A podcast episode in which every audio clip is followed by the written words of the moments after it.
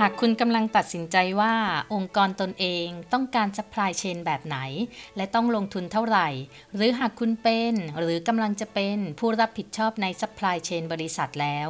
Guru Logistics Podcast จะได้นำเสนอแนวคิด และเทคนิคเพื่อให้สามารถฝ่าคลื่นการเปลี่ยนแปลง ท่ามกลางความรวดเร็วในการสื่อสาร ด้วยเทคโนโลยีล้ำสมัย เพิ่มประสิทธิภาพในการส่งมอบ และเพิ่มการบริการที่ได้ใจลูกค้ามากขึ้น สวัสดีค่ะ ยินดีต้อนรับสู่ Guru Logistics Podcast กับอินทิราสิทธิเวชหรือเรียกแบบที่หลาย ๆ ท่านเรียกกันว่าอาจารย์เดียค่ะวันนี้เราจะมาคุยกันถึงเรื่องข้อมูลนั้นสำคัญชะไหน ในการทำงานใดๆเนี่ย ไม่ว่าจะด่าน supply chain หรือ logistics หรือจะ HR หรือจะตลาด หรือจะผลิต หรือจะอะไรก็ตามเหอะ สิ่งที่เราต้องเจอต้องทำทุกวันก็คือการลงข้อมูลในงานที่ทำใช่ไหมคะ เช่น ขายอะไรไปเท่าไหร่ ซื้ออะไรมาบ้าง รับอะไรเข้าร้านหรือว่าเข้าโรงงานบ้าง ใครทำอะไรที่ไหนเมื่อไหร่ ใครได้เงินเดือนเท่าไหร่ แล้วก็อีกเยอะแยะมากมายเลย ซึ่งถ้าเป็นงานที่เราต้องเอาข้อมูลมาใช้ทุกวัน และจะทำอย่างอื่นไม่ได้เลย ถ้าไม่มีข้อมูลพวกนี้เนี่ย เราจะไม่ลืมและไม่พลาดที่จะลงบันทึกข้อมูลทันทีถูกต้องไหมคะสำหรับ supply chain แล้วเนี่ยข้อมูลเป็นพื้นฐานสำคัญในการทำงานค่ะ แล้วก็ใช้ในการตัดสินใจในการดำเนินงานขับเคลื่อนกระบวนการ supply chain ข้อมูลจะเชื่อมโยงระหว่างกิจกรรมทั้งหมด และก็ในทุกกิจกรรมที่เกิดขึ้นของ supply chain และ logistics ข้อมูลที่ใช้ก็ต้องมีความถูกต้อง มีความแม่นยำ หยิบใช้ได้ในทันทีที่ต้องการ แล้วก็ต้องเป็นข้อมูลที่ครบถ้วนสมบูรณ์ด้วยนะ ตัวอย่างก็เช่น ถ้าเราต้องการทำโปรโมชั่นเพื่อเพิ่มยอดขายในละแวกภาคอีสาน เราต้องมีข้อมูลลักษณะลูกค้าเป้าหมายใช่ไหมคะจำนวนลูกค้า ความชอบ ส่วนแบ่งการตลาดที่เราได้ในปัจจุบัน ส่วนที่คู่แข่งคนอื่นเขาได้อยู่ ความสนใจในโปรโมชั่นต่างๆ ของลูกค้า เช่น ชอบของแถมไหม ชอบส่วนลดหรือเปล่า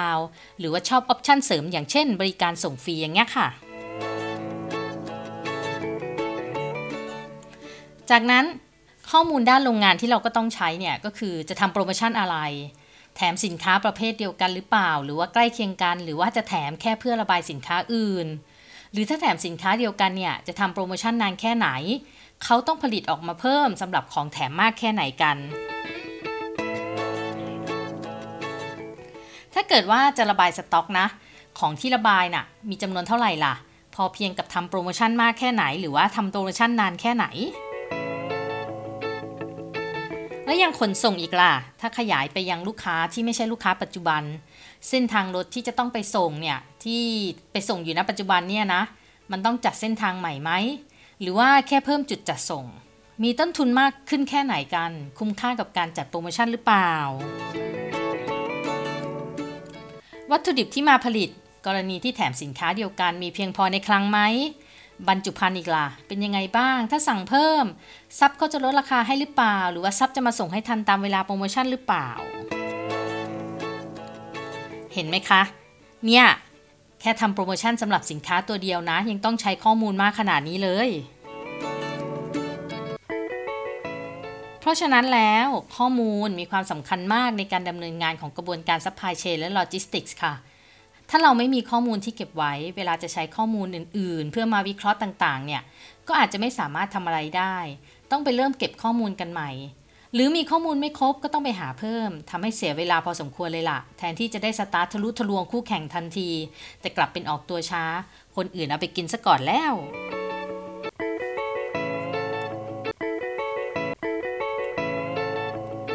รุปง่ายๆนะคะ ถึงความสำคัญของข้อมูลในกระบวนการ supply chain และ logistics ก็มี 2 ข้อใหญ่ ๆ ก็คือ 1. เพื่อการพยากรณ์และการวางแผนค่ะ ใช้ในการคาดการตลาดล่วงหน้า และตอบสนองความต้องการลูกค้าในอนาคต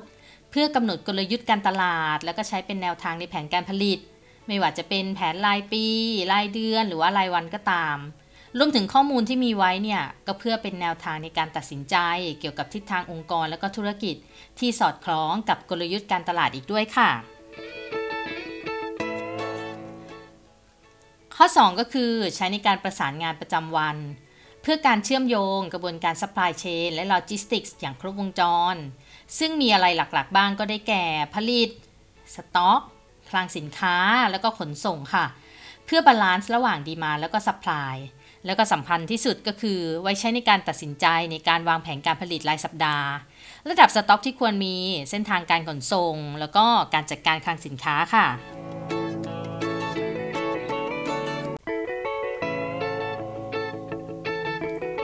าใครชอบหรือว่าเจ้าของกิจการคนไหน หรือว่าเจ้านายคนไหนฟังแล้ว อยากให้เพื่อนๆในวงการ SME ด้วยกัน หรือว่าอยากให้ลูกน้องเนี่ยเข้าใจมากขึ้นในเรื่องของข้อมูลทางด้าน supply chain แล้วก็ logistics แล้วเนี่ย ก็ฝากแชร์ต่อให้ด้วยนะคะ อย่าลืมกดติดตามด้วยนะคะ จะได้ไม่พลาดเรื่องราวอื่นๆ ที่จะมาเล่าให้ฟังอีกเยอะเลยค่ะ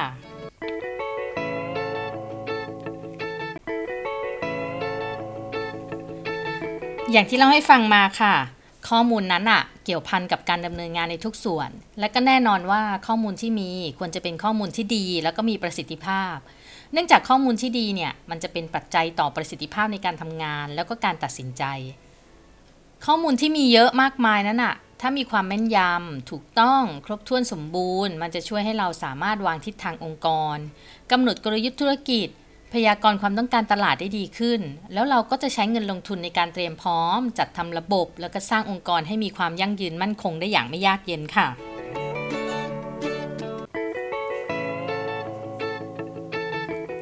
และก็ไม่เพียงแค่นั้นนะคะ ข้อมูลที่ดียังสามารถเชื่อมโยงเรากับคู่ค้าภายนอกได้ด้วย เพื่อเพิ่มประสิทธิภาพในกระบวนการ supply chain และ logistics ให้มากยิ่งขึ้น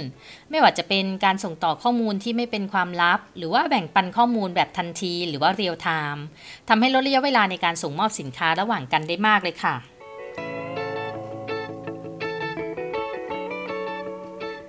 ยุคนี้เนี่ยต้องเอาชนะกันด้วยข้อมูล แต่ถ้าข้อมูลเยอะๆ เราจะจัดการกับมันยังไง แน่นอนเราก็ต้องพึ่งพาหาโปรแกรมมาช่วยจัดการมันใช่ไหมคะ ถ้าข้อมูลเยอะ Excel คงช่วยไม่ได้ ก็ต้องให้ระบบ IT ขนาดใหญ่มารันข้อมูลให้ อย่าง ERP ก็เป็นระบบ IT หนึ่งที่เข้าช่วยดำเนินกิจการในการรันข้อมูลทั้งองค์กร เชื่อมต่อข้อมูลซึ่งกันและกัน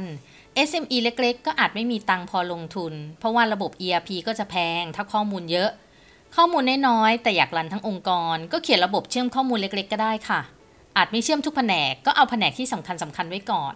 หรือว่าอาจลองเริ่มจากที่เขาเปิดให้ใช้ฟรีมากมายเลยในเน็ตเนี่ยลองค้นหาคำว่าโปรแกรมจัดการธุรกิจขนาดเล็กก็ได้ค่ะ มันจะขึ้นมาให้เพียบเลย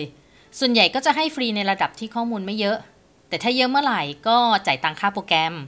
ซึ่งมันก็ดีกับ SME เล็กๆนะคะ ที่จะได้ลองใช้ก่อนได้ หรือจะเป็นพวกโซเชียลมีเดียอย่าง Facebook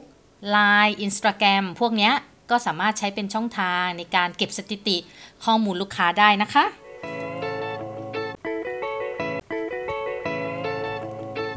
แต่เดี๋ยวก่อนค่ะ ก่อนจะตัดสินใจนำเทคโนโลยีอะไรเข้ามาใช้ เราควรตอบคำถามตัวเองให้ได้ก่อน ว่านำสิ่งนี้เข้ามาเพื่ออะไร ใช้ประโยชน์ด้านไหน แล้วก็ส่งผลต่อธุรกิจยังไง ลงทุนสร้างระบบขึ้นมาเนี่ยมันคุ้มไม่คุ้มจำเป็นมากน้อยแค่ไหน คุ้มค่าที่จะลงทุนหรือเปล่า จะใช้งานอย่างคุ้มค่ากับที่ลงทุนไหม สิ่งเหล่านี้คือสิ่งที่ต้องตอบตัวเองให้ได้ก่อนค่ะ มีไกด์ไลน์ให้ง่าย ๆ อย่างนี้ค่ะ 1. ต้องรู้ก่อนว่าจะเอาไปทำอะไร จะเอา Data ที่ได้มาไปใช้ประโยชน์ให้เกิดผลงอกเงยอะไรบ้างกับธุรกิจ 2. ต้องรู้ก่อนว่าจะใช้บริษัทไอทีระดับไหน หลายครั้งเนี่ยที่คุณอาจจะไม่รู้ว่าต้องการอะไรหรือว่าอาจจะรู้ว่าต้องการอะไร แล้วมันต้องทำยังไงล่ะ อันเนี้ยไม่ต้องคิดมากค่ะ โทรหาบริษัทไอทีที่เขารับทำระบบเลย แล้วบอกความต้องการของเราไป เขาจะแนะนำให้เองแหละ ว่าระบบแบบไหนเหมาะกับเรา แล้วเขาทำได้หรือเปล่า แต่ถ้าคุณยังไม่แน่ใจอีก เชิญเขามานำเสนอขายของเลยค่ะเพอเพออาจได้ไอเดียต่อยอดจากสิ่งที่เขานำเสนอก็ได้ค่ะ แต่ฝากไว้อย่างหนึ่งนะคะ ว่าอย่าเรียกพร่ำเพรื่อค่ะ คัดเลือกบริษัทไอทีมาก่อน แล้วค่อยนัดเข้ามา อย่าให้เขามาแค่เพื่อเทคความรู้จากเขาฝ่ายเดียวนะคะ มันไม่ค่อยสวย 3 ก็คือรู้ก่อนว่าจะใช้งานระบบนั้นยังไง อันนี้เป็นสิ่งจำเป็นมาก ๆ ที่ผู้ประกอบการจะต้องเรียนรู้ให้ได้ค่ะ เพราะว่าคงไม่ดีแน่ ถ้าได้ลงทุนไปแล้วเนี่ย แต่กลับใช้ประโยชน์จากระบบได้ไม่คุ้มค่า ไม่เรียนรู้ฟังก์ชันการงาน การลงทุนที่จ่ายไปอาจสูญเปล่าก็ได้ค่ะ นั่นหมายถึงว่าพนักงานในองค์กรเนี่ยต้องมีความพร้อมที่จะเรียนรู้ ตั้งทีมงานขึ้นมาซะ เพื่อรับผิดชอบโปรเจกต์นี้เลยตั้งแต่ต้น ทุกคนจะได้เข้าใจตั้งแต่เวลาลงระบบแล้ว implement และก็ยังสามารถถ่ายทอดวิธีการใช้งานให้กับคนอื่น ๆ ในแผนกได้ด้วยที่เล่าให้ฟังมาทั้งหมดเนี้ย คงจะช่วยยืนยันแล้วนะคะว่าข้อมูลน่ะมีความสำคัญมากแค่ไหน ลองสำรวจข้อมูลที่เรามีในปัจจุบันสิคะว่ามันใช้ได้จริงหรือเปล่า ใช้ได้จริงมากแค่ไหน แล้วที่เราสู้เก็บมาตั้งนานเนี่ยมันมีประโยชน์ไหมเนี่ย ถ้าเข้าใจว่าตัวเองมีข้อมูลพร้อม แต่ไม่เคยเอามาใช้ประโยชน์เลย ข้อมูลทั้งหลายที่มีเนี่ยมันก็เป็นแค่ข้อมูลขยะเท่านั้นละค่ะคุณผู้ชม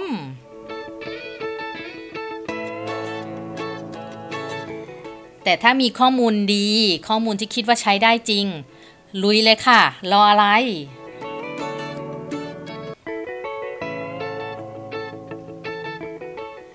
สำหรับวันนี้กูรูโลจิสติกส์พอดแคสต์กับอินทิราสิทธิเวชต้องไปก่อนค่ะ แล้วพบกันใหม่ในตอนหน้านะคะ ฟังเรื่องอื่นๆ ที่ไม่ใช่การบริหารจัดการ supply chain และ logistics ได้นะคะ มีหัวข้อกระตุกต่อมความคิดพิชิตความสำเร็จ ที่จะเป็นการเล่าให้ฟังถึงแนวทาง มุมมอง ในการพัฒนาตัวเองให้ประสบความสำเร็จอย่างที่หวัง หรือเรื่องราวอื่นๆที่ไม่ใช่เรื่องราวในการทำงาน เรื่องที่อยากรู้ว่ามันคืออะไร มันมาได้ยังไง มันเป็นแบบไหน อันเนี้ยฟังได้ที่หัวข้อนอกเรื่องนอกราวกับ Guru Logistics Podcast ค่ะ ทุกหัวข้อเนี่ยฟังได้ทั้งในพอดแคสต์ที่มีเกือบทุกที่ค่ะ ไม่ว่าจะเป็น Podbean Anchor Spotify Apple Google โอ้ยทั้งหมดเลยค่ะ เกือบจะทั้งหมดเลยนั่นแหละ หรือว่าจะใน YouTube Channel ก็ได้นะคะ ทั้งหมดเนี้ยใช้ชื่อช่องว่า Guru Logistics ค่ะ หรือจะติดตามกันทาง Facebook Fanpage Guru Logistics ก็ได้นะคะ คอมเมนต์แนะนำมาได้นะคะ ว่าอยากให้เล่าเรื่องอะไรบ้าง แล้วพบกันใหม่ค่ะ สวัสดีค่ะ